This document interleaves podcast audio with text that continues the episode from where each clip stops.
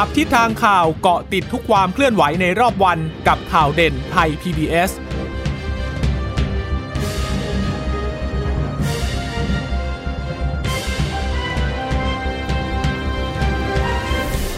สวัสดีค่ะ สวัสดีค่ะต้อนรับคุณผู้ฟังสู่ข่าวเด่นไทย PBS นะคะ เราพบกันเป็นประจำทุกวันจันทร์ถึงศุกร์บ่ายๆแบบนี้ค่ะ อัปเดตข้อมูลข่าวสารที่เกิดขึ้นในรอบวันเช่นเคยกับดิฉันจีราชาตาเอี่ยมรัศมีและคุณพึ่งนภาคล่องพยาบาลนะคะค่ะสวัสดีคุณผู้ฟังทุกท่านนะคะ ที่รับฟังเรานะคะจากสถานีวิทยุที่เชื่อมโยงสัญญาณจากไทย PBS ด้วยนะคะ ช่วงนี้เนี่ยเราก็ขอจะปรับเนื้อหาตรงนี้เนี่ยอ่าเป็นเรื่องเกี่ยวกับโควิด -19 แล้วกันนะคะ เป็นการให้ความรู้ความเข้าใจเกี่ยวกับประชาชนนะคะเพราะแต่ละวันเนี่ยจะมีข่าวสารเอ่อโควิด -19 เนี่ยค่อนข้างเยอะเลยนะคะค่ะมันจะมีข่าวปลอมเออมีเรื่องของเออการ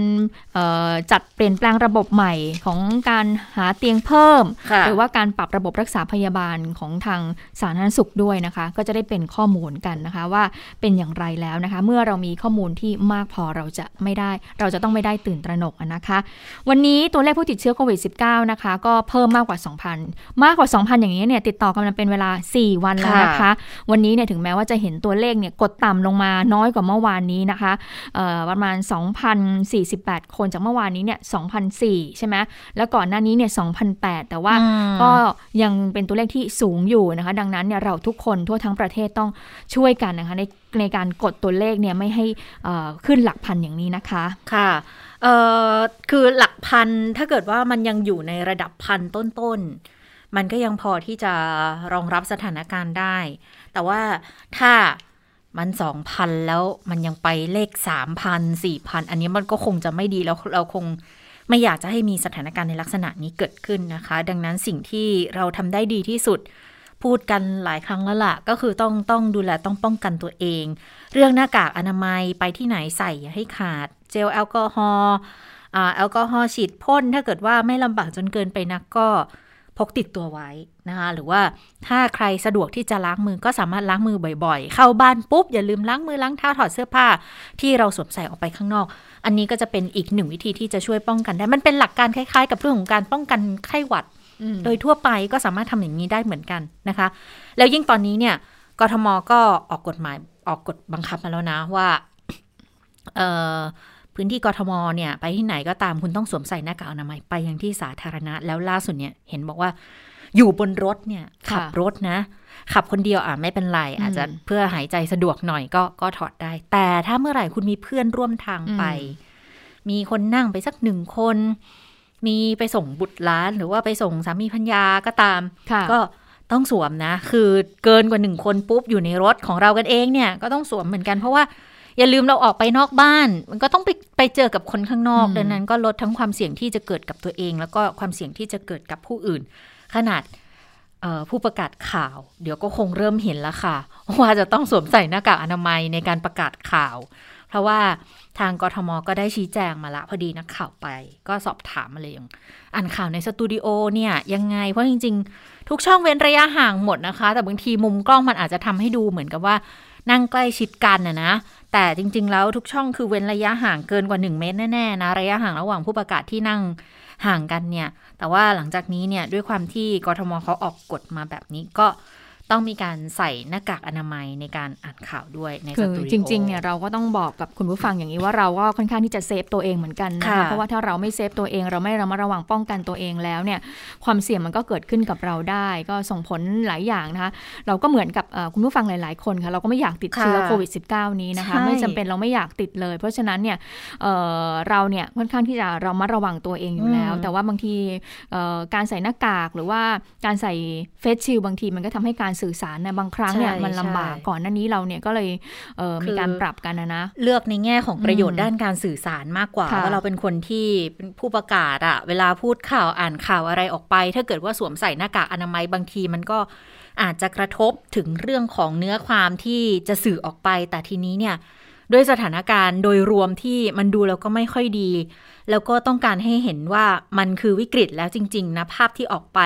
ใส่หน้ากากอนามัยเนี่ยมันก็จะช่วยทำให้คนตระหนักถึงเหตุการณ์ได้มากขึ้นนะคะ ดังนั้นหลังจากนี้ก็อืมสวมใส่หน้ากากอนามัยกันแล้วนะคะแล้วค่ะอาจจะ อย่างเนี้ยในห้องห้องวิทยุอ่านี่ก็ใส่เหมือนกันนะ วันนี้ก็ใส่แล้ว เพราะว่านิ้วใส่มาหจลายริงๆวัเริ่นมแล้วใส่มาค่ะตั้งแต่อาทิตย์ที่แล้วแล้วค่ะค่ะ เพราะว่าดูสถานการณ์แล้วมันโอ้ไม่ค่อยจะโอเคสักเท่าไหร่อืมเพราะว่าผู้ประกาศข่าวเอ่อหรือว่าอย่างเราๆเนี่ยอย่างดิฉันเนี่ยพอกลับบ้านไปก็ต้องมีกิจวัตรประจำวันเหมือนทุกท่านแหละค่ะแล้วก็ต้องอยู่กับอืมครอบครัวเรา ดิฉันก็ไม่รู้ว่าเอ๊ะดิฉันเนี่ยไปไปมีความเสี่ยงดิทั้งแม้ว่าถึงแม้ว่าดิฉันเนี่ยจะป้องกันตัวเองดีแล้ว แต่อาจจะนำความเสี่ยงเนี่ยไปติดกับคุณพ่อคุณแม่ที่บ้านได้นะคะค่ะอันนี้ก็ฝากกับคุณผู้ฟังทุกท่านด้วยนะคะค่ะอะทีนี้มาดูตัวเลขวันนี้นิดหนึ่งว่าเป็นอย่างไร วันนี้ผู้ติดเชื้อรายใหม่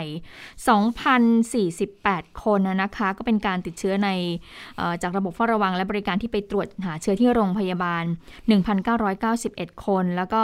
มาจากการค้นหาเชิงรุกในชุมชน 47 คน วันนี้เดินทางกลับมาจากต่างประเทศ 10 คนเดี๋ยวนี้จะเห็นการเดินทางกลับมาจากต่างประเทศค่อนข้างน้อยนะคะอืมแต่ว่าวันนี้มีผู้เสียชีวิตเพิ่ม 8 คนโอ้เมื่อวานนี้ค่อนข้างตกใจนิดนึงเพราะว่าตัวเลขผู้เสียชีวิตใน 11 คนเลยนะคะวันนี้ก็ลดลงมานะ ส่วนใหญ่เนี่ยผู้เสียชีวิตเนี่ยนะคะ คุณหมอก็บอกว่าเอ่อก็มีเป็นการติดเชื้อจากผู้ป่วยยืนยันก่อนหน้านี้แหละนะ ก็ทำให้ตอนนี้เนี่ยผู้ป่วยสะสมในบ้านเราเนี่ยก็ทะลุ 57,508 คนแล้วนะคะอ่าแล้วก็มีตอนนี้เนี่ยมีผู้ป่วยที่กำลังรักษาตัวอยู่เนี่ยทั้งในโรงพยาบาลแล้วก็โรงพยาบาลสนามนะคะ 25,767 คน ค่ะ ต้องไปดูตัวนี้ค่ะ คุณเจษตาคุณผู้ฟังครับ ที่รักษาตัวอยู่ 25,000 กว่าคนเดี๋ยวมีอาการหนัก 563 คนอืมอันนี้น่าเป็นห่วง ส่วนใหญ่ก็จะอยู่ในพื้นที่กรุงเทพนะคะค่ะก็ทำให้ตอนนี้เนี่ยยอดเสียชีวิตสะสมก็เพิ่มเป็นค่ะ148 คนแล้วค่ะอ่าในในอาการหนักนี่เมื่อสักครู่ตอนตอนทำข่าวก็เห็นว่าใส่ท่อหายใจเนี่ยจะอยู่ที่ร้อยห้าสิบคนเลยนะ แสดงว่าอันนี้ก็อ่าเป็นกลุ่มเสี่ยง แต่ว่าวันนี้เนี่ยเราไม่ทราบว่าจำนวนของผู้ที่รอเตียง อยู่ในระบบเนี่ยมีมากน้อยแค่ไหนนะปกติเขาจะต้องมีเออมีการปกติบอกเนาะอาจจะเป็นการถแถลงช่วงช่วงบ่ายสามค่ะ ของสาธารณสุขที่เขาจะถแถลงกัน แล้วก็จะอาจจะได้เห็นตัวเลข แล้วแต่ไม่แน่ใจเหมือนกันว่าว่าจะมีแบบนี้ทุกวันไหมนะว่า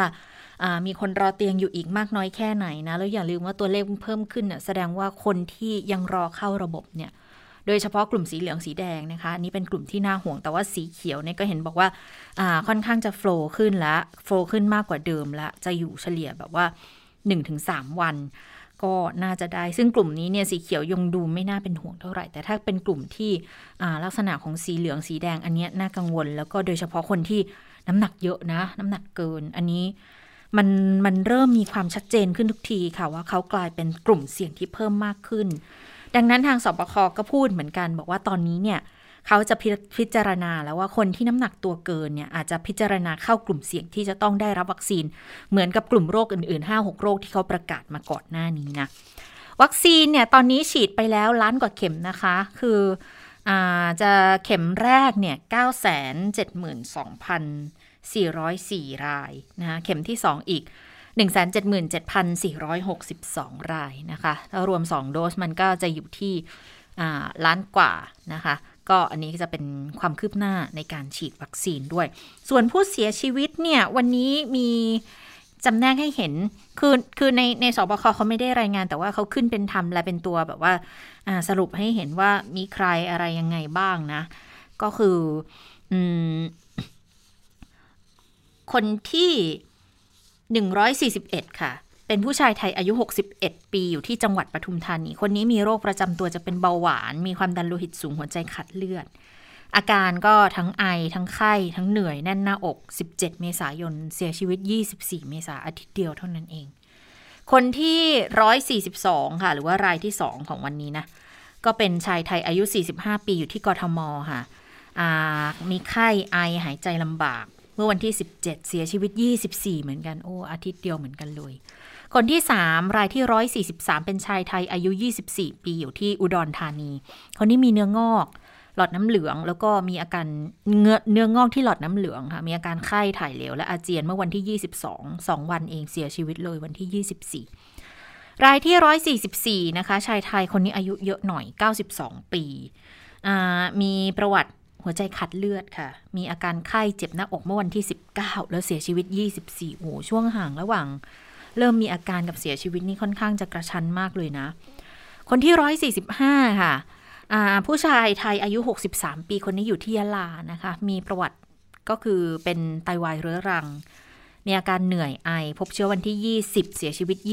25 คนที่ 126 เป็นผู้หญิงอายุ 52 ปี อยู่ที่กรุงเทพค่ะ มีโรค ความดันโลหิตสูง มีไทรอยด์เป็นพิษ มีโรคอ้วนด้วย แล้วก็อาการเนี่ยจะเป็นไข้ไอเจ็บคอ พบเชื้อ 23 เสียชีวิต 24 รายที่ 147 เป็นผู้หญิงอายุ 57 ปี มีโรคประจำตัวเหมือนกันคือ หมอนรองกระดูกทับเส้นประสาท แล้วบอกมีอาการไอปวดหลัง แล้วก็พบเชื้อ 20 เสียชีวิต 24รายที่ 148 นะคะ ผู้ชายอายุ 60 ปีอยู่กทม มีความดันโลหิตสูง มีไข้ไอเหนื่อย พบเชื้อ 22 เสียชีวิต 24 นี่ก็เป็นทั้ง 8 คนที่เสียชีวิตที่มีการรายงานขอแสดงความเสียใจกับครอบครัวของผู้เสียชีวิตด้วยนะคะค่ะจากข้อมูลของผู้เสียชีวิตตรงนี้นะคะรวมทั้งก่อนหน้านี้เนี่ยจะเห็นได้ว่า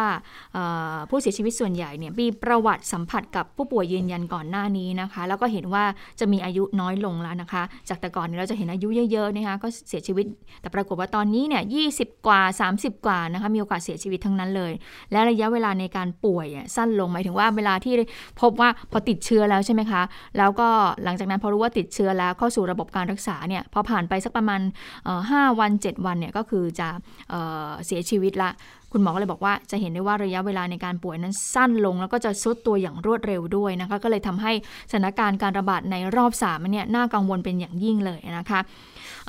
ทีนี้ ในเรื่องของการติดเชื้อในประเทศเนี่ยค่อนข้างเยอะทีเดียวนะคะ ก็เลยมีการมองกันเหมือนกันนะคะ บอกว่า ว่า เอ๊ะ ในพื้นที่ไหนติดเชื้อมากก็อย่างที่รู้กันค่ะ ก็คือว่าพื้นที่กทมเนี่ยพบผู้ติดเชื้อมากที่สุดเลยนะคะ 901 คนนะคะจากตัวเลข 2,000 ของทั้งประเทศนี้นะคะ ก็เลยทำให้คุณหมอก็มีการบอกข้อมูลเหมือนกันบอกว่าที่เห็นกรุงเทพเนี่ยมันขึ้นเยอะๆ มากๆ อย่างนี้นะคะหลายๆคนหลายๆหลายๆพันคนเกือบพันคนอย่างเนี้ยก็เป็นเพราะว่ากรุงเทพเนี่ยมีการตรวจ เชิงรุกมากขึ้นวันละหมื่นคนก็เลยทำให้พบผู้ติดเชื้อเนี่ยมากอย่างนี้นะคะ คุณหมอบอกว่าเนี่ยจะเห็นสถานการณ์ของการติดเชื้อในกรุงเทพเนี่ยที่จะเพิ่ม 500-600 คนเนี่ยในช่วง 2-3 วันนี้แหละนะคะ อันนี้ก็เป็นสถานการณ์ที่เกิดขึ้นในกรุงเทพแต่ก็น่าเป็นห่วงค่ะ ตอนนี้กรุงเทพเนี่ยถ้ารวมรอบใหม่อย่างเดียวนะคะอืมคุณชะตาค่ะ9,000 คนแล้วนะคะโอ้โหถ้าพรุ่งนี้เนี่ยดิฉันก็ว่าน่าจะแตะแตะๆเหยียบเหยีหยนึ่บงหหมื่มื่นนอะคนแล้วอะนะคะ ค่ะ อืม แล้วก็เพิ่มข้อมูลนิดนึงนะคะ จากเมื่อสักครู่นี้ที่คุณเจษตาเล่าให้เราฟังเรื่องของรายละเอียดผู้เสียชีวิตนะคะ ปรากฏว่าจะเห็นว่า อย่างหลังเนี่ยนอกจากมีโรคประจำตัวแล้วใช่ไหมคะโรคเบาหวานโรคความดันโรคไขมันในเลือดโรคไตวายเนี่ยนะคะ ที่ตอนเนี้ยเป็นกลุ่มเสี่ยงที่จะต้องไปฉีดวัคซีนใช่ไหมคะเขาบอกว่าโรคภาวะน้ำหนักเกินเนี่ยอืมเดี๋ยวทางอ้นอะสาธารณสุขเนี่ยเขาก็จะมีการพิจารณา ว่าอาจจะต้องเป็นกลุ่มแรก ๆ หรือเปล่ากลุ่มที่มีภาวะน้ำหนักเกินเนี่ยที่จะได้รับการเอ่อจัดสรรวัคซีนให้กับกลุ่มนี้ก่อนนะคะค่ะเพราะว่าเห็นว่าหลังๆเนี่ยกลุ่มนี้เนี่ยเสียชีวิตมากทีเดียวเมื่อติดเชื้อโควิด -19 แล้วนะคะใช่โดยเฉพาะรอบใหม่เนี่ยนะคะเราเห็นหลายคนเลยนะ อายุไม่เยอะด้วย แล้วส่วนใหญ่เป็นโรคอ้วนด้วยนะคะ ที่มีการพูดกันอย่างที่อาทิตย์ที่แล้วที่เราพูดกันใช่ไหมคะว่า คือด้วยความที่น้ำหนักตัวเยอะเนี่ย เวลาให้ยาก็จะต้องให้ยาที่ในโดสที่เยอะกว่าอ่าคนที่มีค่าเฉลี่ยค่า BMI เนี่ยอยู่ในระดับปกติด้วยเพื่อให้มันสามารถเข้าไปต่อสู้กับโรคที่อยู่ในร่างกายด้วย ดังนั้นเขาก็เลยตั้งประเด็นข้อสงสัยกันเหมือนกัน บอกว่า สาเหตุที่บางทีให้ยาแล้วมันสู้ไม่ได้ดีเท่าที่ควรในกลุ่มผู้ที่น้ำหนักเกิน อาจจะเป็นเพราะว่าเรื่องของการรอเตียงด้วยไหม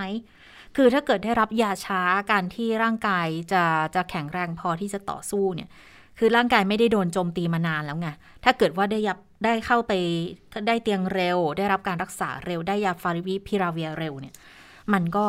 อาจจะช่วยได้ด้วยหรือไม่ก็เลยมีการตั้งข้อสังเกตกันด้วยเหมือนกันนะคะ แต่ว่าถ้ารับวัคซีนไปก็ต้องย้ำอีกครั้งนะ วัคซีนที่เรามีณขณะเนี้ยค่ะทั้งไซโนแวคทั้งซีโนแวคทั้งแอสตราเซเนกาเนี่ยไม่ได้มีประสิทธิภาพสูงในการที่จะป้องกันการติดเชื้อหรือว่าเชื้อไม่แสดงอาการ แต่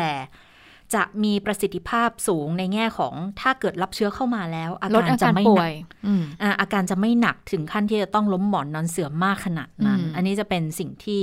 โดยเฉพาะของ a s t r a z เซ e c a ที่ก็ค่อนข้างเห็นผลจากที่อังกฤษเนี่ยค่อนข้างที่จะชัดเจนเลยอืมแต่มันก็ต้องเวทเฉลี่ยกันนะ เพราะว่าก็ยังมีข้อสงสัยในเรื่องของการเกิดริ่มเลือดอยู่เหมือนกันอืมแต่ก็อ่าบอกว่าที่อินเดียเนี่ยเขาฉีดเอสตราเซเนกาไปใช่เนี่ยไม่มีปัญหาเรื่องของริ่มค่ะเลือดเลยนะนี่ก็ไม่รู้ว่ามันเกี่ยวกับเรื่องของชาติพันธุ์เออไรย่งชางี้ยติพันธุ์เออหรืออะไรพวกพันธุกรรมใช่ยีนอะไรใช่หรือเปล่าใช่นะเพราะก่อนหน้านี้ที่คุณหมอเคยบอกใช่ไหมเอคะอว่าทางทางตะวันตกอะไอ้พวกริ่มเลือดอะเขาจะ เขาจะมีโอกาสเกิดง่ายกว่า คนที่อยู่ทางเอเชียอยู่แล้ว มันก็เลยดูว่า เออมันเป็นเป็นเรื่องเกี่ยวกับโรคทางพันธุกรรม เป็นโรคเฉพาะถิ่นที่มันจะมีด้วยหรือไม่นะ ดังนั้นก็ภาวนาเถอะ ว่าขอให้ได้ยาได้ได้วัคซีนมาแล้วก็จะได้มีความเชื่อมั่นเพิ่มมากขึ้นไหมในการที่จะกระจายให้ทุกคน ได้ฉีดกันด้วยนะคะค่ะเอออะมาดูเรื่องของคำถามบ้างนะคะอะคำถามที่วันนี้เนี่ยเอ่อเข้ามายังเอ่อสบคก็เป็นคำถามจากไทย PBS แล้วนะคะ อย่างแรกเลยนะคะ ก็เรื่องของการเดินทางเข้าประเทศในส่วนของคนต่างชาติค่ะอะเป็นไปได้หรือเปล่าว่าให้ระงับการเดินทางของต่างชาติไปก่อนในเวลานี้นะคะ โดยเฉพาะเอ่อจากอินเดียเนี่ยก็มีความกังวลเหมือนกันนะคะเพราะว่าตอนนี้เนี่ยที่อินเดียเขามีสายพันธุ์เออนอกจากสายพันธุ์อังกฤษที่ระบาดในบ้านเขาเยอะๆแล้วเนี่ยก็มีสายพันธุ์ของอินเดียด้วย ซึ่งมีการกลายพันธุ์สองตำแหน่ง แล้วก็มีการพูดกันเหมือนกันบอกว่า มีการวิจัยบอกว่า เออเนี่ยมันเป็นสายพันธุ์ที่ ทำให้ติดเชื้อได้เร็วมากขึ้น ก็เกรงกันว่าเอ๊ะจะมีสายพันธุ์อย่างเนี้ยเข้ามาหรือเปล่าในขณะที่บ้านเราเนี่ยเรื่องของประสิทธิภาพในการป้องกันเรื่องของวัคซีนที่จะมีฉีดเพียงพอให้กับประชาชนเนี่ยมันก็ยังไม่เพียงพอมากถึงขนาดนั้นเลยนะคะก็เลยมีความกังวลว่าเอ๊ะอืมเป็นไปได้หรือเปล่าที่จะระงับการเดินทางของชาวต่างชาติไปก่อนไหมค่ะแพทย์หญิงพิสมัยนะคะ ตอบอย่างไรนะคะไปฟังคุณหมอกันค่ะในกรณีของการเดินทางจากต่างประเทศนะคะ ตอนนี้ก็ท่านจะเห็นว่าระบบ เดิมที่ยังคงอยู่เนี่ยนะคะจะมีเรื่องของ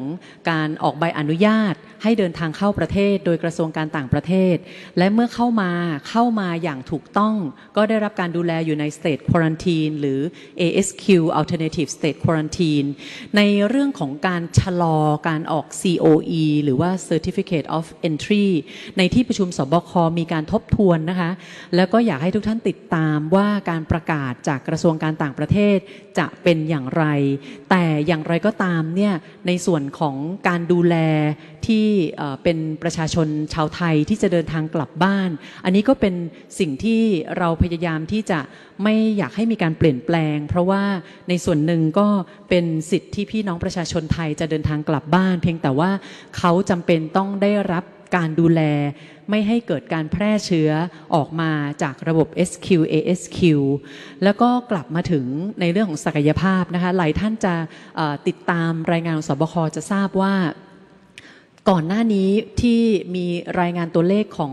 SQ ASQ ที่มีการยอดการใช้น้อยลงเนี่ยนะคะ ได้มีการปรับเปลี่ยนเพื่อที่จะเข้ามาดูแลพี่น้องประชาชนไทยในรูปแบบของ Hospital หรือโรงพยาบาลสนามบ้างแล้วนะคะ อันนี้เนี่ยก็ขอบคุณสำหรับข้อเสนอแนะ หรือว่าความเป็นห่วงที่ท่านส่งมา อย่างไรก็ตามเนี่ยนะคะ อยากให้ท่านติดตามการรายงานของกระทรวงสาธารณสุข รวมทั้งกระทรวงต่างประเทศให้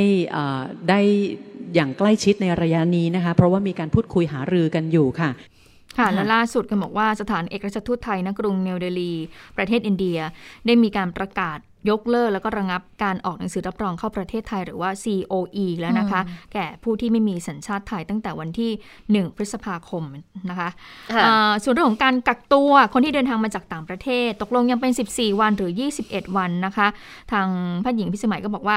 หลายครั้งเราพบว่ามีการติดเชื้อใน 13 วันถึง 14 วันค่ะ ก็คือก่อนหน้านี้เราจะเห็นพบว่าติดเชื้อประมาณสัก 10 วันก็พบเชื้อใช่แต่หลังๆเนี่ยปรากฏว่าระยะเวลาเนี่ยมันเนิ่นนานกว่านั้นน่ะนะคะ ไปพบ หลังวันที่เราจะออกอะไรอย่างนี้เป็นต้นนะคะ 14 วันถึง 14 วัน ทีนี้ในต่างประเทศก็มีรายงานว่าพบการติดเชื้อได้ถึง 21 วัน คุณหมอก็เลยบอกว่าเดี๋ยวจะมีการหารือในที่ประชุมสบคว่าจะต้องทำอย่างไร ก็ขอให้ติดตามการพิจารณาในที่ประชุมด้วยนะคะ ส่วนคำถามต่อมานะคะจากทางไทย PBS อีกเช่นกันก็บอกว่า อย่างนี้เนี่ยสถานการณ์ที่เพิ่มขึ้นอย่างนี้ โดยเฉพาะในพื้นที่ที่พบการระบาดค่อนข้างสูงอย่างเนี้ยอย่างกรุงเทพชนบุรีเชียงใหม่ จะต้องมีการล็อกดาวน์พื้นที่บางจุดด้วยหรือเปล่านะคะทางแพทย์หญิงพิสมัยก็บอกว่าเดี๋ยววันพฤหัสบดีนี้ค่ะทางสบคก็จะมีการทบทวนพื้นที่นะคะ ซึ่งตอนนี้เนี่ยก็มีอยู่ 6 จังหวัดที่มีสีเข้มอยู่ แต่ว่าจะล็อกดาวน์หรือเปล่า ก็คงจะมีการประชุมกัน รวมถึงจะมีมาตรการอะไรเพิ่มเติมที่จะควบคุมให้มันเข้มข้นกว่านี้ เดี๋ยวก็ต้องติดติดตามกันค่ะ ค่ะส่วนเรื่องที่การจับการประชุมของคอรมอวันนี้นะคะ เออไม่ใช่สสบคเดี๋ยวต้องดูว่าจะล็อกดาวน์เพิ่มอีก 6 จังหวัดหรือเปล่า อันนี้ก็ต้องติดตามกันอีกทีหนึ่งนะคะ ส่วนทีมเศรษฐกิจค่ะ วันนี้มีรายงานบอกว่าพลเอกประยุทธ์จันโอชานายกรัฐมนตรีนะคะเรียกประชุมทีมเศรษฐกิจเลย ก็มีคุณสุพัฒนพงพันธ์มีชาวรองนายกรัฐมนตรี คุณอาคมเติมพิยาไทยภัยศิษฐ์แล้วก็นายแพทย์ปิยะสกลสกลสัตยาธรด้วยเรียกมาเรื่องอะไร เรื่องของหาวัคซีนทางเลือกนะคะ แผนเรื่องการจัดหาวัคซีนทางเลือกเนี่ยการกระจายจะเป็นยังไง แล้วก็ประเมินสถานการณ์ที่จะส่งผลกระทบกับเศรษฐกิจด้วย เพื่อที่จะหาแนวทางในการรับมือนะคะ แล้ว 28 เดี๋ยวนายกคุยกับภาคเอกชน เนื่องจากว่าทางเอกชนเนี่ยเขามีความประสงค์ในการจัดหาวัคซีนร่วมกับภาครัฐ เพื่อกระจายสู่บุคลากรในภาคอุตสาหกรรมด้วย ก็จะมีความสำคัญในเรื่องของการขับเคลื่อนเศรษฐกิจ เรื่องของการสร้างความเชื่อมั่นต่อประชาชน เรื่องของการหารือกับภาคเอกชน เรื่องผลกระทบฟื้นฟูเศรษฐกิจ อันนี้ก็จะฟังเสียงของภาคประชาชนด้วยนะ แล้วบอกว่าจะเอาไปกำหนดมาตรการควบคุมโรคโควิด -19 เรื่องแนวทางการรับมือผลกระทบการเยียวยาประชาชน การฟื้นฟูเศรษฐกิจต่อไปด้วยนะคะค่ะอีกเรื่องหนึ่งที่ต้องพูดถึงนั่นก็คือเรื่องของยายาใช่ยาฟาวิพิลาเวียวันนี้เนี่ยเข้ามาแล้วนะอีก 2 ล้านเม็ดนะแล้วก็กระจายไปให้กับโรงพยาบาลต่างๆ หลังจากที่ก่อนหน้านี้มีข่าวว่าขาดแคลนนะคะ แล้วก็เห็นบอกว่าทางรัฐมนตรีอนุทินเนี่ยจะจัดหามาอีก 3 ล้านเม็ดด้วยนะคะ เรื่องของยาฟาวิพิลาเวียว่าอย่างไงนะไปฟังเสียงของคุณอนุทินชาญวิรกุลกันค่ะ จัดซื้อฟาวิได้ไม่ใช่แหล่งเดียวแบบวัคซีน เขายังมีหลายแหล่งทั่วโลก แล้วเขาก็มีตัวสารตั้งต้นของเขาอยู่ มันตรงนี้ก็คือความมั่นคงอะที่เขาสามารถที่จะบริหารจัดการให้เกิดความมั่นใจว่ายาฟาวิพิราเวียร์เนี่ยมันจะไม่ขาดไม่ขาดตลาด แล้วก็ยังสามารถ supply ให้คนไทยได้อยู่ ตอนนั้นเราเก็บไว้หกแสนเม็ดเราก็ดีใจแล้วก็โอ้โหเหลือเหลือจะพอ พอมาเหตุเกิดเหตุการณ์แบบนี้เนี่ยวันใช้วันละสองหมื่นเม็ดแล้วก็เพิ่มจาก สต็อกที่ต้องมีตลอดหกแสนเม็ดเพิ่มไปเป็นสองล้านเม็ดประหลัดก็ เห็นชอบทันทีประหลัดเป็นประธานองค์การเภสัชตอนนี้เมื่อเช้าวันนี้ก็เข้ามาสองล้านเม็ดใช่ไหมแล้วเดี๋ยวก็กำลังจะสั่งให้เป็น rolling ทุกๆเดือนทุกๆเดือนทุกๆเดือนเนี่ยเท่ากับเราจะมีสองล้านเม็ดไว้ก่อน แต่หวังว่าไม่ต้อง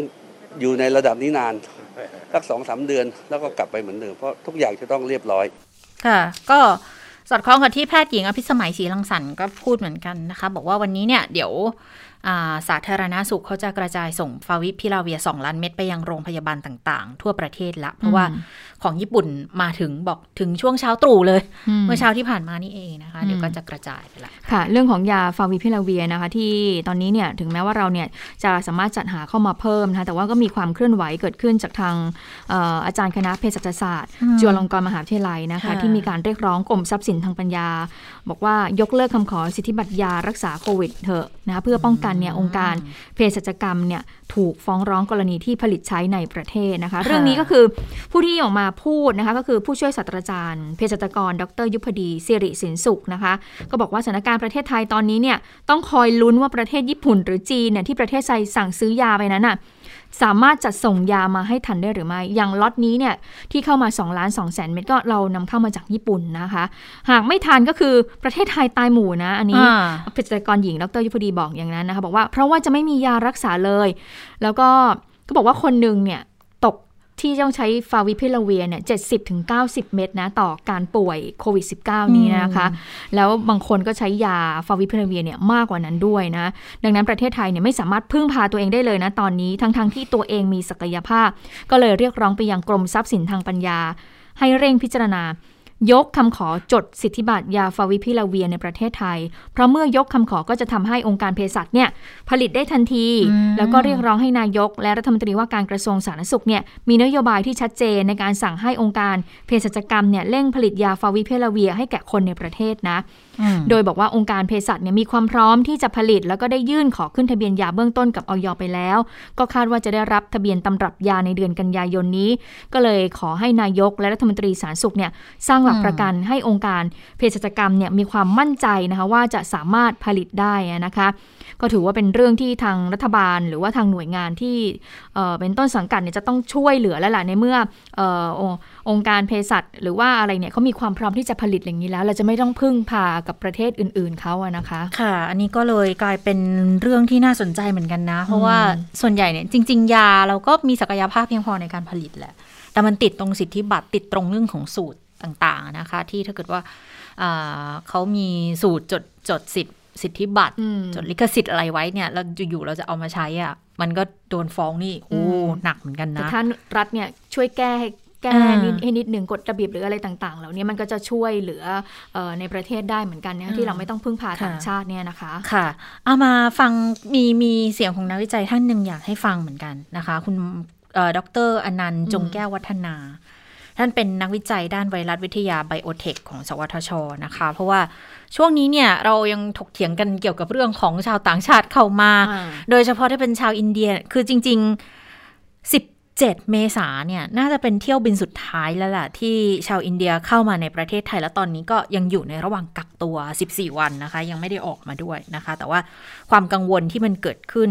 ตอนนี้ก็น่าจะปลดล็อกไปประมาณหนึ่งแล้ว เพราะว่าก็ยกเลิกเอกสารอ่า ที่จะรับรองการเดินทางเข้าประเทศกับชาวต่างชาติในอินเดียไปแล้วเรียบร้อยนะคะ จะเข้ามาจากอินเดียได้ เฉพาะคนสัญชาติไทยที่อาจจะไปทำงานไปมีครอบครัวอยู่ที่นั่น แล้วต้องการที่จะเดินทางกลับประเทศ ก็เที่ยวบินต่างตอบแทนเนี่ยของของอินเดียที่เขาจะต้องส่งมาคนที่นู่นก็สามารถที่จะเดินทางมาไทยได้ก็จะเป็นเที่ยวบินแบบนี้นะอาทิตย์ละครั้งไฟล์สุดท้ายที่เข้ามาก็คือ 17 เมษายนนั่นแหละเท่าที่ตรวจสอบ และอีกไฟล์หนึ่งที่จะมีก็คือ 1 เมษาคือ เดือนเมษาเนี่ย อาทิตย์ละหนึ่งไฟลท์ดังนั้นก็เลยกลายเป็นคำถามเหมือนกัน แล้วจะจะมีชาวอินเดียเข้ามาอีกไหม พอเรายกเลิกไอตัวเอกสารไอ CEO E ค่ะตัวนี้แล้ว ก็เข้ามาไม่ได้แล้วอะค่ะ แต่ถึงความกังวลว่าเอาถ้าสมมุตินะอืมถึงเข้ามาแล้วกักตัว แต่มันก็เคยมีตัวอย่างให้เห็นบอกว่ากักตัวไปแล้ว 14 วัน ก็ยังพบเชื้ออยู่เนี่ย แล้วถ้า เออเคราะห์ประเหมาะเคราะห์ร้ายเนี่ย ถ้าอินเดียสายพันธุ์อินเดียเข้ามาในไทยที่บอกเป็นเป็นเป็นสายพันธุ์อะไรนะกลายพันธุ์คู่ใช่ไหมคะค่ะ ถ้าเกิดเข้ามาในไทยเนี่ยจะเป็นยังไงอะตอนนี้แค่สายพันธุ์อังกฤษอย่างเดียวเนี่ย ก็อ่วมกันเลยตอนนี้นะ แต่ว่าอ่าดรอนันต์เขาก็อธิบายได้เข้าใจค่อนข้างง่ายอยู่เหมือนกันนะคะอืมเดี๋ยวไปฟังเสียงของดรอนันต์กันค่ะ ข้อมูลจากอินเดียตอนนี้นะครับ เราดูจากข้อมูลที่อินเดียมีการกระจายของเชื้อค่อนข้างไวก็คือประมาณสามแสนคนต่อวัน นะครับตอนที่สามน่าจะเป็นน่าจะเกินสามแสนคนต่อวันแล้ว แต่ข้อมูลของสายพันธุ์อินเดียตอนนี้ยังมีค่อนข้างน้อยนะครับ เพราะว่าเรายังไม่ทราบว่าสามแสนคนต่อวันนี้มีข้อมูลว่าเป็นสายพันธุ์อินเดียที่เป็นอินเดียจริงๆ คือดับเบิลมิวแคนนะครับที่เป็น D หนึ่งหกหนึ่งเจ็ดกับสายพันธุ์เบงกอล D หนึ่งหกหนึ่งแปดซึ่งเรากังวลกันมากน้อยเท่าไหร่ เพราะว่าทางอินเดียเนี่ยมีการถอดรหัสทางพันธุกรรมค่อนข้างน้อย ข้อมูลล่าสุดที่ผมติดตามมาเนี่ยเหมือนกับว่าสามแสนคนก็ยังเป็นสายพันธุ์อังกฤษอยู่เป็นส่วนใหญ่เหมือนกัน เพราะฉะนั้นครับเอ่อถ้าเราเอ่ออนุมานว่าทุกทุกคนสามแสนคนในอินเดียจะมีการนำเชื้อเข้าสู่ประเทศไทยเรานั้นก็ยังเป็นข้อมูลที่ยังยังไม่น่าที่จะเอ่อกังวลมากเท่าไหร่เพราะว่าส่วนใหญ่สายพันธุ์ก็จะเป็นสายพันธุ์เดียวกับที่บ้านเราเจอนี่แหละครับก็คือสายพันธุ์อังกฤษเหมือนกันนะครับคราวนี้ตัวสายพันธุ์อินเดียเองถามว่ามีความน่ากังวลมากน้อยขนาดไหน สายพันธุ์อินเดียที่เป็น double mu- mutant นะครับ ที่มหาราษฏระที่มีการระบาดเป็นส่วนใหญ่ตรงจุดนั้น ข้อมูลเริ่มออกมาแล้วหรอครับว่าสายพันธุ์นี้น่าที่จะไม่รุนแรงมากในในเชิงของการก่อเกิดโรค แต่อาจจะมีประเด็นในเรื่องของความสามารถในการแพร่กระจายเชื้อได้ดีคล้ายๆกับสายพันธุ์อังกฤษนะครับ แล้วก็วัคซีนที่ใช้อยู่ในอินเดีย ไม่ว่าจะเป็นแอสตราเซเนกาที่ผลิตในอินเดียเอง หรือตัววัคซีนเชื้อตายที่ผลิตในอินเดียเอง ดูเหมือนมีภูมิคุ้มกันที่จะป้องกันสายพันธุ์อินเดีย double mutation นี้ได้ดีในระดับที่ค่อนข้างดี อืม ดังนั้นก็อาจจะสบายใจขึ้นอีกเปลาะหนึ่งอืมนะว่าถ้าสมมุติในกรณีที่มันแบบเลวร้ายที่สุดจริง ๆอะถ้าสายพันธุ์อินเดียที่มันเป็น double mutant หรือว่า อ่ากลายพันธุ์คู่เนี่ย เข้ามาในไทยอะถ้าเรามีแอสตราเซเนกา มันก็อืมยังพอที่จะช่วยได้อยู่เหมือนค่ะกัน แต่ว่าวันนี้เราเนี่ยเรามีเซเนกาที่ฉีดให้กับประชาชนแค่หนึ่งหนึ่งแสนกว่าโดสเท่านั้นเองเนี่ยนะคะ ก็คือเราจะต้องรอแอสตราเซเนกาอีกประมาณเดือนมิถุนายนเอ่อตอนนี้ล็อตอใหยญ่เลย ออยก็บอกแล้วว่านี่มีการจดทะเบียนเออของขึ้นทะเบียนบริษัทแล้วสยามไบโอไซแอน Bioscience แล้วที่ผลิตแอสตราเซเนกานี้นะคะ เมื่อสักครู่เนี่ยอาจารย์คุณหมออนันต์นะพูดถึงเรื่องของเอ่อสายพันธุ์อินเดียใช่ไหมคะ ไม่ได้มีค่ะแค่อินเดียมีแค่การกลายพันธุ์สองตำแหน่งนะคะเอ่อสายพันธุ์ที่อินเดียนี่กลายพันธุ์สองตำแหน่งใช่ไหมคะค่ะแต่ก็บอกว่าตอนนี้เนี่ยมีพบอีกสายพันธุ์หนึ่งเป็นการกลายพันธุ์สามตำแหน่งค่ะคุณจิตตา triple อะไรนะ mutation เหรอคะมีการกลายพันธุ์สัตว์ตะแหน่งเขาเรียกว่าสายพันธุ์เบงกอลตายตายก็คือมีการระบาดอยู่ในรัฐตอนใต้เหรอเอ่อรัฐเบงกอลของทางอืมอินเดียนี่แหละค่ะเขาบอกว่าตอนนี้เนี่ยพบสายพันธุ์นี้แต่ว่ายังไม่มีข้อมูลที่เป็นหลักฐานที่ชัดเจนนะคะว่าสายพันธุ์นี้เนี่ยจะมีความเอ่อรุนแรงของโรคมากน้อยแค่ไหน และแพร่ระบาดได้มากน้อยแค่ไหนนะคะแต่ว่าตอนนี้เนี่ยระบาดอยู่ในพื้นที่ตรงนั้นก่อนนะคะ แต่ก็อย่างที่คุณหมอบอกเหมือนกันว่า ในเรื่องของการกักตัว ในเรื่องของการที่ถึงแม้เราจะพบสายพันธุ์เนี่ยแต่ว่าเรื่องของการกักตัวที่เมื่อก่อนเนี่ยเรากักตัวที่สมุทรสาคร แล้วเราก็สามารถที่จะกระทำได้ง่ายใช่ไหมแต่ตอนนี้คุณหมออนันต์บอกว่า เราอาจจะต้องทำไม่ได้อย่างนั้นแล้ว เพราะมันมันมันยากระจายขึ้นไงมันกระจายมันได้กระจายเร็วมากขึ้นอะค่ะนะคะ เพราะฉะนั้นอาจจะต้องมีมาตรการเข้มมาตรการเสริมเข้ามา ในเรื่องของเอ่อโรงพยาบาลสนามตรงนี้ด้วยนะคะต้องมีมาตรการที่คุมเข้มมากกว่านี้ป้องกันโรคให้มากกว่านี้ค่ะ ค่ะ นี่ก็จะเป็นส่วนหนึ่งที่ทำให้หลาย ๆ จังหวัดเนี่ยเขาออกมาในเรื่องของการคุมเข้มหน้ากากอนามัย เท่าที่เห็นตอนนี้น่าจะอยู่ที่ประมาณ 49 จังหวัดละ ที่แต่ละจังหวัด49แล้วใช่ไหมใช่ขึ้นเร็วถ้าถ้าเนอะคือถ้าจำไม่ผิดนะ เพราะว่าที่เห็นตอนแรกเนี่ยสี่สิบแล้วมันก็เป็นสี่สิบหกแล้วก็เป็นสี่สิบเก้าเนี่ย แต่อย่างไรก็ตามคือจังหวัดไหนที่ยังไม่มีการบังคับอะ่ะแล้วก็ควรที่จะต้องป้องกันเอาไว้ก่อนนะนะคะ เพราะว่าเรื่องของการใส่หน้ากากตอนนี้เริ่มมีคำแนะนำให้ใส่สองชั้นแล้วด้วยซ้ำไปนะ คือถ้าไหวก็ใส่สองชั้นได้ แต่บางทีมันก็หายใจลำบากจริงๆขนาดบางทีเราชั้นเดียวเนี่ย คือหน้ากากผ้าเราก็ต้องเลือกสละไปแล้ว เพราะว่ามันหายใจลำบากจริง ๆ ตอนนี้ก็หันมาใส่หน้ากากที่เป็นหน้ากากอนามัยที่มีจำหน่ายกันเพิ่มมากขึ้นนะคะ ก็ยังหายหายใจลำบากอยู่ประมาณหนึ่งเหมือนกันนะ แต่ก็ก็ไม่หนักเท่าหน้ากากผ้า แต่ถ้าใส่สองชั้นก็ต้องลองดูว่าจะช่วยได้มากน้อยแค่ไหน เอาอย่างนี้ดิฉัน ถ้าเกิดว่าเกิดคุณผู้ฟังเนี่ยไปสถานที่ที่มีชุมชนน่ะแน่นไปตลาดอ่าคนเยอะๆอะง่ายๆเลยไปตลาดเพราะวันก่อนอย่างดิฉันเนี่ยก็ไปไปตลาดแบบ ไปแวบๆอะก็คือไปจับจ่ายเอ่อซื้อของสดแล้วก็จำเป็นอะรีบกลับเลยอืมเพราะว่าแล้วปรากฏว่าดิฉันก็เห็นผู้คนเนี่ยก็ก็ไปจับจ่ายตลาดเครื่องไปจับจ่ายเยอะเหมือนกัน เพราะว่าคนเขาไม่นั่งกินในร้านอาหารแล้วไงเดี๋ยวนี้เพราะฉะนั้นมันเนี่ต้ยองทำที่บ้านเนาะใช่เขาก็เลยไปซื้อพวกอาหารสด ผักเผือกต่างๆ คือเก็บไว้ในตู้เย็นของเขานะคะปรากฏว่าถ้าอย่างนั้นถ้าเราไปสถานที่อย่างนั้นดิฉันแนะนำให้ใส่สองชั้นสองดีกชั้นว่าดีกว่าเพื่อความนะเพื่อความชัวร์แต่ถ้าว่าอืมเราอยู่กับคนในครอบครัวเราค่ะหรืออยู่ในบ้านถ้าอยู่ในบ้านถ้าถ้ายิ่งดีเลยนะ ก็คือใส่หน้ากากอนามัยด้วยนะคะใช่ใช่เราจะได้ป้องกันเพราะเราไม่รู้ว่าอืมเอออย่างที่บอกอย่างดิฉันก็ไม่มั่นใจว่าดิฉันจะปลอดภัยต่อคุณพ่อคุณแม่หรือเปล่านะคะค่ะก็ต้องมีการระมัดระวังตรงนี้เหมือนกันนะคะใช่นี่ก็จะเป็นหนึ่งในคำแนะนำนะแล้วก็ในพื้นที่กรุงเทพมหานครเนี่ยอย่างที่เราทราบตอนนี้มีการบังคับแล้วล่ะในเรื่องของการใส่หน้ากากอนามัยนะคะ จะบังคับแบบไหนอะไรยังไงอืมบ้าง ก็มีคำร้องขอมาจากทางผู้ว่าราชการกทมพลตำรวจโทเอ่อพลตำรวจตรีตรีอ่าโทไปผู้ว่ากทมผู้ว่ากค่ะทมไปฟังเสียงกันค่ะ ตั้งแต่เที่ยงคืนเมื่อคืนนะฮะมาตรการของกรุงเทพมหานครซึ่งออกมา 33 32 ข้อนะครับ ที่อยากจะฝากเอ่อสื่อมวลชนไปถึงพี่น้องประชาชนก็เรื่องที่สำคัญที่สุดนะเราคอยจะลืมกันนะ สวมหน้ากากล้างมือบ่อยๆ เว้นระยะห่างต่างๆเนี่ยเป็นสิ่งที่จำเป็นจะต้องทำนะครับ ไม่ใช่เฉพาะแค่ทานอาหารเนี่ยช้อนเนี่ยช้อนกางล้างมืออย่างเดียวไม่พอนะครับ ช้อนตัวนตัวด้วยยิ่งดีนะครับ ในส่วนของมาตรการที่เราได้ย่อหย่อนกันไป จะทำให้มันเกิดเคสใหม่ขึ้นมาเนี่ยคือการสวมใส่หน้ากากนะครับ ผมเข้าใจนะฮะสวมใส่หน้ากากมันอาจจะอึดอัด แต่เราจำเป็นนะครับ เพราะเราจะได้รอดปลอดภัยด้วยกัน กรุงเทพมหานครก็ได้ออกข้อบัญญัติตามกฎหมายนะครับ ตามกฎหมายประมวลกฎหมายอาญาได้บอกไว้ว่า ถ้าผู้ใดไม่สวมใส่หน้ากาก ก็จะมีโทษปรับไม่เกิน 20,000 บาท เราจะดูจากดุลพินิษของผู้ปฏิบัติละกันนะครับ คือคือก็ผมเข้าใจ บางคนก็อ้างบอกว่าแล้วถ้าฉันจนฉันจะ ฉันจะเอาเงินที่ไหนมาเสียค่าปรับ ก็มันไม่ยากเลย ก็คุณก็ใส่ซะสิใส่เสีย มันจะได้ไม่ต้องเสียค่าปรับตะลึงหนึ่งเขาก็ไม่ปรับ ใส่แล้วแล้วช่วยตัวเองได้ด้วย แล้วก็ป้องกันด้วย สังคมมันจะได้เห็นด้วยตามเรานะครับ อย่าไปอ้างว่าฉันถ้าเกิดฉันถูกปรับ ฉันจะเอาเงินที่ไหนมาปรับ มีกินก็ไม่มีก็คุณก็ใส่เสีย มันก็ไม่ถูกปรับ มันง่าย ๆ นิดเดียวเลย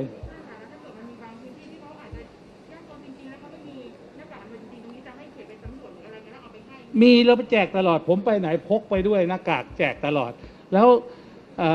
ช่วงนี้ก็นักการเมืองทุกพักเลยนะ ทุกพักไม่ว่าจะเป็นฝ่ายค้านรัฐบาลเนี่ยเขาก็ไปเยี่ยมชุมชนเขาก็แจกหน้ากากกัน ผมเชื่อว่ามีทุกทุกบ้านทุกคนมีนะมี แหมแหมผู้ว่าขอนิดนึงค่ะท่านผู้ว่าค่ะใช่ทุกทุกบ้านน่ะมีแต่ว่ามีเพียงพอหรือพอเปหรือเปล่าล่า ถ้าเกิดว่าเป็นแบบว่าเป็นแบบที่ไม่ได้เป็นผ้าอย่างนี้ใช่ไหมคะก็อาจจะมีจำกัดหรือเปล่า ซึ่งมันของอย่างนี้มันก็ต้องเปลี่ยนทุกวันเหมือนกันนะนะคะ ขนาดหน้ากากผ้ายังต้องเปลี่ยนทุกวันเลยคุณหน้ากากคุณผ้าจะต้องซักะทุกวันต้องซักแล้วก็อืมตากแล้วก็คือเปลี่ยนทุกวันเหมือนกันอืมดังนั้นก็ คือคือเข้าใจแหละว่าก็ต้องก็ต้องมีก็ต้องใส่ เพียงแต่บางทีก็อาจจะต้องดูสถานการณ์ของคนที่เขามีข้อจำกัดจริงๆก็ได้นะ อย่างคนคนที่คนไร้บ้านอย่างเงี้ยจะทำยังไงอะไปช่วยเหลือเขายังไงบ้างหรือเปล่านะคะ กับการที่มีข้อบังคับในลักษณะนี้ออกมา ก็อาจจะต้องดูให้รอบด้านรอบทางแหละ แต่ในเรื่องของการบังคับใช้กฎหมาย ก็เชื่อว่าทุกอย่างมันก็ขึ้นอยู่กับการใช้ ยังไงอะการพิจารณาของเจ้าหน้าที่ที่มีส่วนเกี่ยวข้องอยู่แล้วอะนะคะค่ะอย่างบนรถเนี่ยอย่างที่เราบอกเนาะบนรถนั่งคนเดียวขับคนเดียวไม่เป็นไรอืมแต่ถ้าสองคนปุ๊บแล้ว มีคนไม่ใส่แล้วตำรวจเรียกเนี่ย ก็มีสิทธิ์ที่จะถูกจับปรับได้เหมือนกันนะ แต่ขั้นตอนกระบวนการเนี่ยรู้สึกมันไม่ใช่ไม่สามารถปรับจับปรับได้เฉพาะหน้าเลยนะ คือต้องผ่านกระบวนการอยู่เหมือนกันนะอืมนะคะอันนั้นก็ฝากกับคุณผู้ฟังด้วยนะคะค่ะถ้าเกิดว่าไปกับครอบครัวนั่งรถไปเนี่ยก็สวมหน้ากากอนามัยระหว่างที่อยู่ในรถด้วยนะคะค่ะอะทีนี้มาดูเรื่องของผู้ที่ติดเชื้อโควิด -19 มีกระแสข่าวมาตั้งแต่เมื่อวานแล้วนะคะว่าเอ่อหัวหน้าส่วนราชการหน่วยงานหนึ่งเนี่ยอืมมีการปกปิดข้อมูลโควิด -19 นะคะไม่มีการเปิดเผยไทำลายนะคะเอ่อเรื่องนี้เนี่ยเป็นแล้วคนคนเนี้ยเป็นใครล่าสุดค่ะเอ่อ ก็รู้แล้วนะคะ เพราะว่าคุณยุทธพงศ์จรัสเสถียรสสมหาสารคามพรรคเพื่อไทย ไปยื่นหนังสือผ่านเจ้าหน้าที่ศูนย์ค่ะ เรียกร้องออให้ทางอธิบดีกรมอุตุนิยมวิทยา คุณนัทพลนัทสมบูรณ์นะคะออออกมา ยอมรับว่าติดเชื้ออที่ออกมายอมรับว่าติดเชื้อโควิด -19 เนี่ย แต่ว่าไม่ได้แจ้งทำลาย แล้วก็ไม่แจ้งเรื่องให้ผู้บังคับบัญชานั้นได้รับทราบนะคะ ก็เลยบอกว่าเรียกร้องเนี่ยให้มีการเเปิดเผยทำลายตรงส่วนนี้นะคะ โดยคุณยุทธพงศ์จรัสเถียรก็บอกว่า ถือว่ามีกลุ่มเสี่ยงมากนะ ถ้าไม่เปิดเผยทำลายอย่างนี้เพราะอาจจะทำให้เกิดคลัสเตอร์ใหม่ขึ้นมาได้ ในกลุ่มในหน่วยงานราชการได้ จึงเรียกร้องให้ท่านอธิบดีกรมอุตุนิยมวิทยาเนี่ยนะคะเอามาเปิดเผยทำลายของตัวเอง เพื่อความชัดเจน แล้วก็เพื่อให้เกิดความกระจ่างต่อสังคม และแม้ว่าจนถึงขณะนี้ยังไม่มีรายงานผู้ติดเชื้อเนี่ยยืนยันหรือว่าเชื่อมโยงจากทางท่านอธิบดีกรมอุตุนิยมวิทยาก็ตามนะคะ แต่ก็ต้องออชี้แจงว่ามีกระบวนการรักษาอย่างไร เหมือนกับกรณีของคุณศักดิ์สยามชิดชอบด้วยนะคะ ที่มีการเปิดเผยขั้นตอนการรักษาแบบละเอียดค่ะเอ่ออแต่ว่าล่าสุดค่ะคุณชะตาดิฉันค่ะเข้าไปดูข้อมูลเรื่องของหน่วยเอ่อเรื่องของผู้ที่ติดเชื้อโควิด -19 นะคะเอ่อจากเพจของ The The เอ่อ The Reporters เขาบอกว่าในทำเนียบมีผู้ติดเชื้อโควิด -19 แล้ว 3 คนอืม เขาบอกว่าเป็นพนักงานขับรถของออคุณแรมโบ้อะค่ะ ดรเสกเสกสกลอัตถาวงศ์ผู้ช่วยรัฐมนตรีประจำสำนักนายกรัฐมนตรีนะคะ แล้วก็อีกคนหนึงเป็นหัวหน้าแม่บ้านประจำทำเนียบ และอีกคนหนึงก็เป็นตำรวจยศร้อยตำรวจเอกนะคะ ก็ติดเชื้อ 3 คนดรเสก เสกสกลก็ยอมรับว่าคนขับรถเนี่ยติดโควิด -19 จริง แต่คนขับรถดังกล่าวเนี่ยไม่ได้พนักมาทำงานสักระยะหนึ่งแล้ว แต่เพื่อความไม่ประมาทก็ได้มีการไปตรวจหาเชื้อโควิด -19 แล้วก็ไม่พบว่าติดเชื้อ แล้วก็มีการกักตัวเองเป็นเวลา 14 วัน แล้วก็ปฏิบัติงานแบบ work from home ส่วนหัวหน้าแม่บ้านประจำทำเนียบ หลังมีข่าวก็ไปตรวจโควิดผลออกมาติดเชื้อ ขณะนี้ก็กักตัวเองอยู่ที่ hospital เบื้องต้นมีอาการปวดหัว โดยจะรอสังเกตอาการจนครบกำหนดเวลาก่อนนะคะเอ่ออย่างไรก็ตามการพบเจ้าหน้าที่ติดเชื้อก็ส่งผลให้มีคำสั่งให้โรงอาหารที่เป็นพื้นที่เสี่ยงที่ทำเนียบบริเวณริมคลองเนี่ยนะคะงดจำหน่ายเป็นเวลา 7 วันเพื่อทำความสะอาดและฆ่าเชื้อต่อไปค่ะ อืม อื้อหืออ่าคุณจิตตาไปดูหนัอีกกอันหนึ่งเหมือนกันที่น่านะสนใจนะค่ะเรื่องของกระแสเรียกร้องเรื่องของการบริหารจัดการโควิด -19 ที่อาจจะไม่ถูกอกถูกใจประชาชนนะตอนนี้นะคะ ค่ะ ก็เรื่องของการล่ารายชื่อใช่ไหมอืมถอดถอนคุณอนุทินชันวีรกูลนะคะ คือขอให้ออกจากตำแหน่งเถอะเพราะว่ามองว่าดูแล้วการบริหารสถานการณ์ การป้องกันโควิด -19 เนี่ยล้มเหลว แล้วเพิ่งจะเริ่มแคมเปญกันเมื่อเมื่อคืนเองมั้ง นะคะก็ปรากฏว่าตอนนี้เนี่ยมีคนลงชื่อแล้วหนึ่งแสนเจ็ดหมื่นหกพันกว่าคนแล้วอะนะคะ เขาเอารู้สึกจะสองแสนใช่ไหมโอ้คือค่อนข้างจะเร็วทีเดียวนะ กับการไล่ล่าล่ารายชื่อในครั้งเนี้ยนะคะ คือมันไม่มีผลทางการทางกฎหมายใช่ในการไปลงชื่อกับผ่านทาง change.org เนี่ยนะคะ แต่มันเป็นการส่งสัญญาณให้เห็นไงว่าณขณะนี้เนี่ย มีคนที่ไม่พึงพอใจในการบริหารจัดการของรัฐมนตรีท่านนั้นๆ อยู่ หรือว่านักการเมืองท่านท่านนั้นอยู่นะคะ ก็ปรากฏว่าพอมีการล่ารายชื่อของทางหมอไม่ทนมาเนี่ยนะก็เห็นมีอีกกลุ่มหนึ่งที่เขาออกมาให้กำลังใจใช่ไหมคะ ทั้งกลุ่มการแพทย์มั่งหรือว่ากลุ่มที่สนับสนุนรัฐบาลชุดนี้เนี่ย ก็มีแฮชแท็กแบบ save อนุทินอืมบ้าง หรือทองแท้ต้องไม่แทงทองแท้ต้องไม่กลัวไฟอ่าทองแท้ต้องไม่กลัวไฟ แต่อันนั้นมันมันค่อนข้างจะ mix กันนะคือคือเหมือนกับเป็นการประชดประชันกันลักษณะหนึ่งอะหลังจากที่อ่ากลุ่มการแพทย์ใช่ไหมคะเขาออกมาใช้แฮชแท็กอ่ามาใช้วาทะแบบเนี้ยว่าในการที่จะสนับสนุนคุณอนุทินน่ะแล้วในแฮชแท็กในในทวิตเตอร์ก็เลยออกมาในในแง่ของการแบบเอ่อประชดประชันกันในลักษณะของการหยิบยก เขาเรียกอะไรผลงาน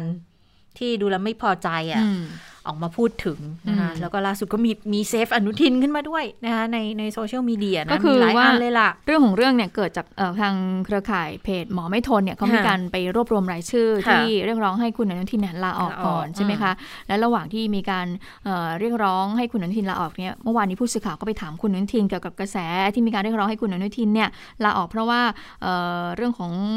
ความสามารถในการจัดการเรื่องของโควิด -19 เนี่ยค่อนข้างที่จะล้มเหลวนะ ปรากฏว่าผู้สื่อข่าวก็ถามคุณอนุทิน คุณอนุทินบอกว่าก็ผมก็ทำงานเต็มที่แล้วนะอ่าอืมก็ไม่ได้พูดอะไรสั้นๆตอบคำถามแค่นั้น ปรากฏว่าตอนเย็นๆค่ะอืมปรากฏว่าก็มีเพจนี่แหละเพจที่สนับสนุนคุณอนุทินขึ้นมา ก็เป็นส่วนใหญ่เนี่ยนะสังเกตได้ว่าเป็นโรงพยาบาลสังกัดกระทรวงสาธารณสุขค่ะ ที่ออกมาเอ่อให้กำลังใจคุณอนุทิน save คุณอนุทินตรงส่วนนี้นะคะ แล้วก็ขึ้นแฮชแท็กเลย ปรากฏว่าตอนหลังๆค่ะเอ่อ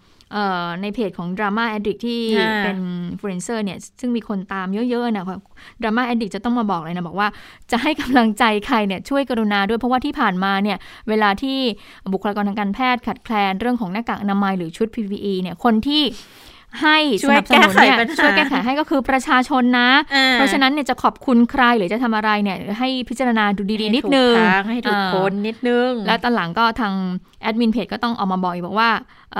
ออ๋อไม่ใช่แอดมินเพจค่ะทางโรงพยาบาลเนี่ยอ่าต้นสังกัดเลยต้องเอามาบอกว่าไม่เกี่ยวนะ อันนั้นเป็นเรื่องของส่วนบุคคลไป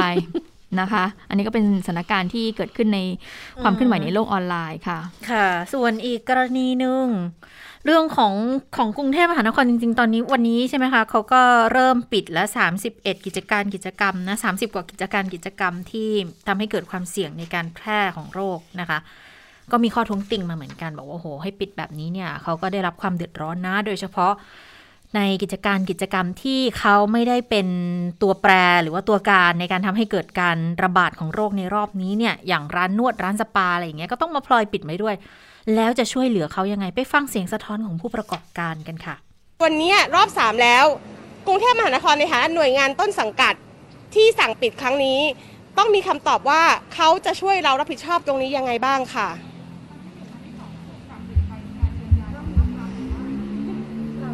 ไม่มีค่ะ ตอบเป็นเสียงเดียวกันว่าไม่มีค่ะ ไม่มีเลย โครงการเราชนะหรือว่าโครงการ อะไรบ้างนะคะจำไม่ได้แล้วแคมเปญของรัฐบาล ร้านนวดก็เพิ่งได้มาเข้าโครงการรอบสองซึ่งโครงการรอบที่สองเนี่ยคือคนก็เหลือน้อยแล้ว แล้วคนก็กลุ่มที่ใช้บริการเราเราเอ่อกลุ่มที่ใช้เราชนะเนี่ยก็ไม่ใช่กลุ่มเป้าหมายของร้านสปา ค่าใช้จ่ายหลักของร้านสปาคือค่าเช่าและค่าพนักงาน เพราะเราไม่มีสินค้าแล้วแล้วเราก็เก็บพนักงานไว้ขายต่อไม่ได้ เพราะเราไม่ใช่สินค้าเราเป็นภาคบริการ ดังนั้นเนี่ยมีลูกค้าหรือไม่มีลูกค้าเราก็ยังต้องจ่ายพนักงานเท่าเดิม เพื่อที่จะให้เขามีชีวิตอยู่ได้นะคะ ดังนั้นวันนี้สิ่งสำคัญหลักๆ เลย ไม่ใช่แค่การขอเปิดสถานที่แล้วเราอยากถามกรุงเทพมหานครว่าความรับผิดชอบของท่านในฐานะที่ท่านสั่งปิดเรา ท่านรับผิดชอบเราอย่างไรบ้าง โดยเฉพาะเรื่องการเงินค่ะ ก็เป็นเสียงสะท้อนที่ต้องต้องคำนึงถึงเลยนะคะ เพราะว่าเขาได้รับผลกระทบนี่คือจริงจังมากนะ แล้วก็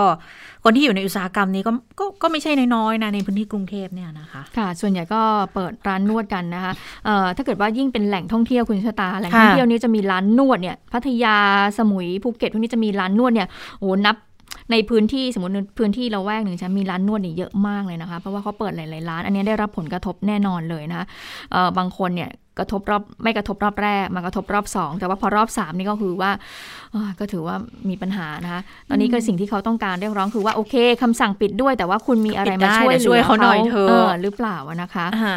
เพราะว่าเขายังต้องจ้างพนักงานอืมอยู่ต่อเหมือนกันนะนะคะ ค่ะ ทีนี้มาอัปเดตสั้นๆ กันนิดหนึ่งที่เชียงใหม่ตอนนี้สถานการณ์ดูไม่ไม่ไม่ได้ละ รู้สึกค่อนข้างจะหนักขึ้นทุกทีนะคือ ตอนนี้เนี่ยอ่าโดยรวมเนี่ย เจอต่ำร้อยแล้วก็จริง เหลือ 78 คนแต่ไปเจอคลัสเตอร์แบบผู้ต้องขังอีกในเรือนจำติดเชื้อ 144 คนเจ้าหน้าที่อีก 2 คน ก็กลายเป็นปัญหาขึ้นมาเหมือนกัน เพียงแต่ว่าเบื้องต้นยังมีการจัดโรงพยาบาลสนามดูแลแล้วนะคะ ก็เชื่อมั่นบอกว่าจะควบคุมการระบาดได้ ส่วนในพื้นที่กรุงเทพมหานครนะ กับกรณีที่มีผู้ต้องขังโดยเฉพาะที่เป็นแกนนำกลุ่มเคลื่อนไหวทางการเมืองเนี่ยนะอ่า แล้วไปพบว่ามีอยู่คนหนึ่งที่ที่เขาติดเชื้อนะคะ ตอนนี้เขาออกมายืนยันแล้วบอกว่า คนที่อยู่ในกลุ่มที่ถูกกักใกล้ใกล้กันนะ อย่างแกนนำก็จะมีคุณอนนท์นำพาามีคุณรุง้ง มีคุณพริชชิวลักษ์นะคะ มีคุณแอมมี่นะคะแล้วก็คุณเฉลิมพงษ์คำวงเนี่ยแกนนำม็อบสามคนไม่เกี่ยวกับคุณรุ้งขออภัยเขาต้องแยกขังกันอยู่แล้ว ก็ตรวจไม่พบเชื้อระหว่างกักตัวแต่ทีนี้ประเด็นมันมีบอกว่า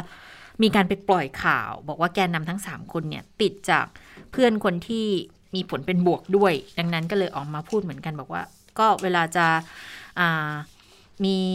มีการให้ข่าวอะไรไปเนี่ย ก็ต้องระมัดระวังนะ ปล่อยเฟกซ์นิวก็จะมีความผิดด้วยนะคะ ค่ะ เอาละค่ะ ได้เวลาสถานการณ์ในต่างประเทศแล้วนะคะไปดูความเคลื่อนไหวเรื่องของโควิด -19 ในต่างประเทศกันบ้างนะคะ คุณเสาวรักษ์สวัสดีค่ะ สวัสดีค่ะ คุณผู้ฟังสวัสดีทั้งสองท่านค่ะ สวัสดีค่ะเอ่อไปดูความคืบหน้านะคะของหลาย ๆ ประเทศที่เริ่มคืออยากจะเปิดการท่องเที่ยวแบบแย่แล้วแหละ เพราะว่าเศรษฐกิจเนี่ยโอ้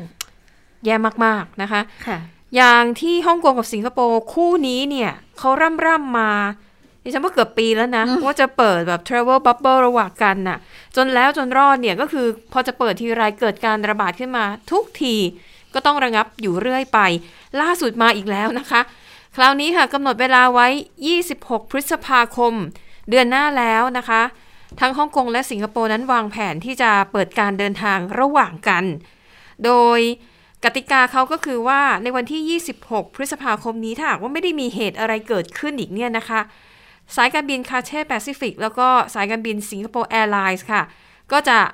จับมือกันนะคะ ก็คือจะเปิดเที่ยวบินวันละหนึ่งเที่ยวนะคะ ก็คือสองสายการบินนี้ก็คืออไปกลับนะคะ โดยแต่ละเที่ยวเนี่ยจะรองรับรองรับผู้โดยสารได้ประมาณ 200 คนค่ะ ทีนี้เงื่อนไขคือ ถ้าเป็นคนฮ่องกง ต้องการเดินทางไปสิงคโปร์ฝั่งฮ่องกงเนี่ยจะต้องฉีดวัคซีน 2 ครบ 2 โดส ซึ่งจะเป็นวัคซีนของไฟเซอร์หรือของซิโนแวคก็ได้นะคะ อันนี้ก็เป็นอีกปัจจัยหนึ่งที่ทำให้เหมือนกับเป็นแรงกระตุ้นให้ชาวฮ่องกงเนี่ยเข้ารับการฉีดวัคซีนมากขึ้น แต่สำหรับคนสิงคโปร์ที่ต้องการเดินไปฮ่องกงนะคะ เขาบอกว่า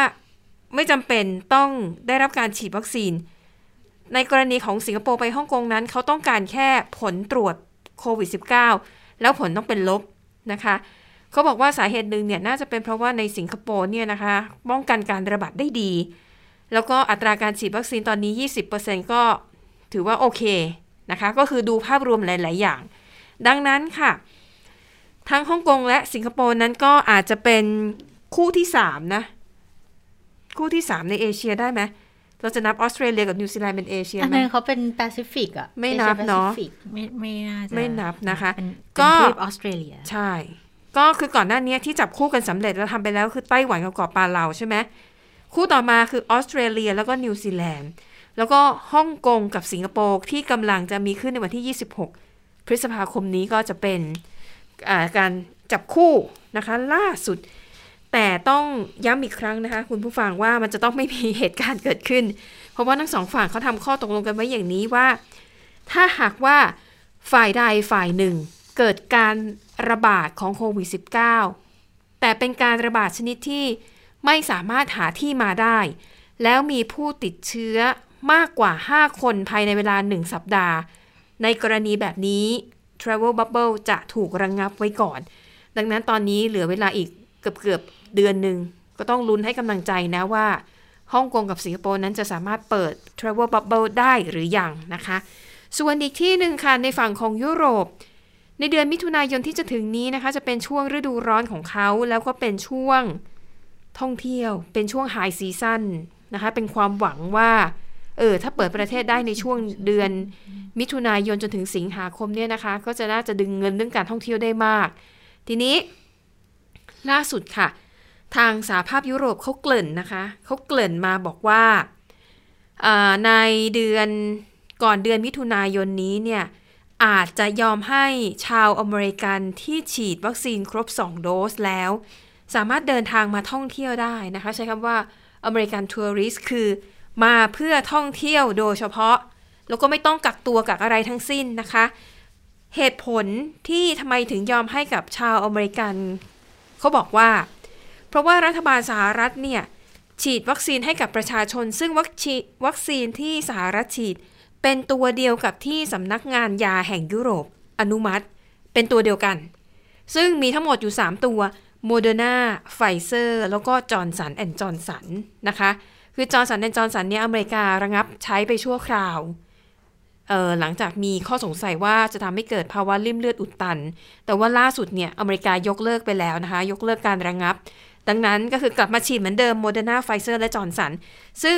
สำนักงานยายุโรปก็อนุมัติ 3 ตัวนี้เช่นเดียวกันนะคะ ดังนั้นเนี่ยคือทางสหภาพยุโรปไม่ได้กำหนดเวลาไม่ได้กำหนดเวลา ว่าจะเปิดให้ชาวอเมริกัน ที่ฉีดวัคซีนแล้วเนี่ยเข้ามาท่องเที่ยวในยุโรปได้เมื่อไหร่ แต่ก็บอกว่าน่าจะอีกไม่กี่เดือนข้างหน้า ก็นับไปก็ตรงนะคะเดือนนี้เมษาพฤษภามิถุนาอีกไม่นานจะเข้ามิถุนาแล้ว แล้วก็บอกว่าอย่างหนึ่งค่ะ อัตราการฉีดวัคซีนในสหรัฐอเมริกาตอนนี้ถือว่าน่าพอใจคือ 70%แล้วอะ่ะเออหมายถึงว่าในเดือนมิถุนายนนี้น่าจะเข้าเป้า 70%ของจำนวนประชากรทั้งประเทศนะคะ ดังนั้น อเมริกาเป็นหนึ่งในประเทศที่ EU นั้นกำลังพิจารณาว่าจะอนุญาตให้เข้ามาท่องเที่ยวได้ นอกจาก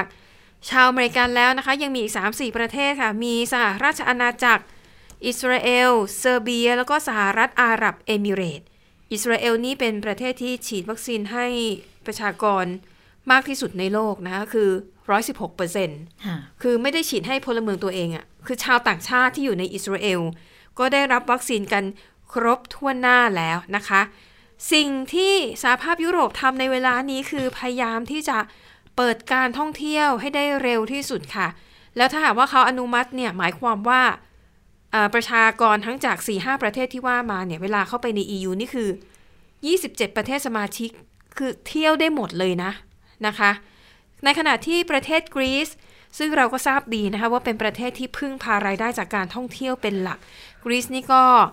ประกาศเลยนะคะว่าจะอนุญาตให้คนที่ได้รับการฉีดวัคซีนครบโดสแล้ว รวมถึงคนที่มีผลการตรวจโควิด -19 เป็นลบเนี่ย สามารถเดินทางมาท่องเที่ยวกรีซได้ โดยไม่จำเป็นต้องถูกกักบริเวณนะคะ อันนี้ก็สะท้อนให้เห็นถึงความพยายามของกรีซเพราะว่าขาดรายได้มาปีกว่าๆแล้วนะคะ ก็ต้องเอาใจช่วยแล้วก็ติดตามความพยายามเขากันต่อไป ปิดท้ายค่ะไปดูการประกาศรางวัลออสการ์ในปีนี้ต้องบอกว่าเป็นปีที่มันดราม่ามากๆนะคะ แล้วก็มันสอดคล้องกับสถานการณ์ที่เกิดขึ้นในสหรัฐตอนนี้นั่นก็คือพบว่าเป็นปีทองของผู้หญิง ของคนเอเชียและคนผิวดำ เพราะว่าผู้กำกับยอดเยี่ยมปีนี้ เป็นผู้หญิงเชื้อสายจีนนะคะ ซึ่งถือว่าเป็นผู้หญิงคนที่สองในประวัติศาสตร์นะคะที่ได้รับรางวัลออสการ์หากคุณผู้ฟังยังจำกันได้อยู่หรือเปล่านะคะ ผู้หญิงคนแรกที่ได้รับออสการ์เนี่ยคือแคทเธอรีนบิเกโลจากเรื่อง The Hurt Locker ปี 2010 นะคะสำหรับเรื่อง และภาพยนตร์ที่เธอกำกับก็ได้รับรางวัลภาพยนตร์ยอดเยี่ยมนะคะเ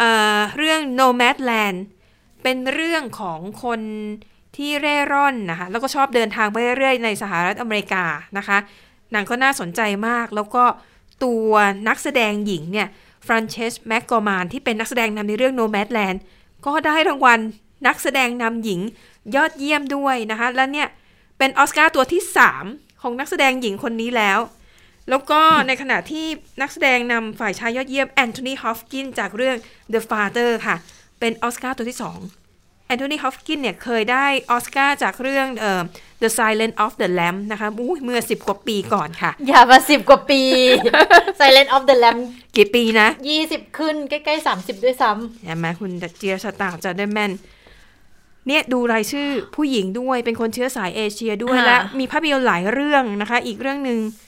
นักแสดงสมทบหญิงยอดเยี่ยมก็เป็นเรื่องเกี่ยวกับคนเชื้อสายเอเชียที่มาตามหาความฝันน่ะแบบ American dream ในสหรัฐอเมริกา คือมันสะท้อนกับไอ้ปรากฏการณ์เกลียดชังเชื้อสายคนเชื้อสายเอเชียในอเมริกาตอนนี้เหลือเกิน เลยไม่รู้มันโยงกันหรือเปล่าแต่หนังเขาก็ดีจริง ๆ ด้วยแหละนะแม้ว่าค่ะยังไม่ได้ดูก็ตามดูแต่เป็น trailer ตัวอย่างก็น่าสนใจทีเดียวนะคะค่ะและทั้งหมดนี้ค่ะก็คือ เรื่องราวจากข่าวต่างประเทศ แล้วก็เรื่องราวในรายการ ค่ะ ทั้งหมดคือข่าวเด่นไทย PBS วันนี้เราทั้ง 3 คนลาไปก่อน สวัสดีค่ะ สวัสดีค่ะ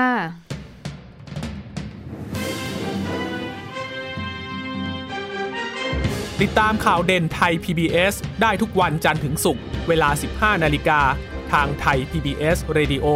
และติดตามฟังข่าวได้อีกครั้งทางไทย PBS Podcast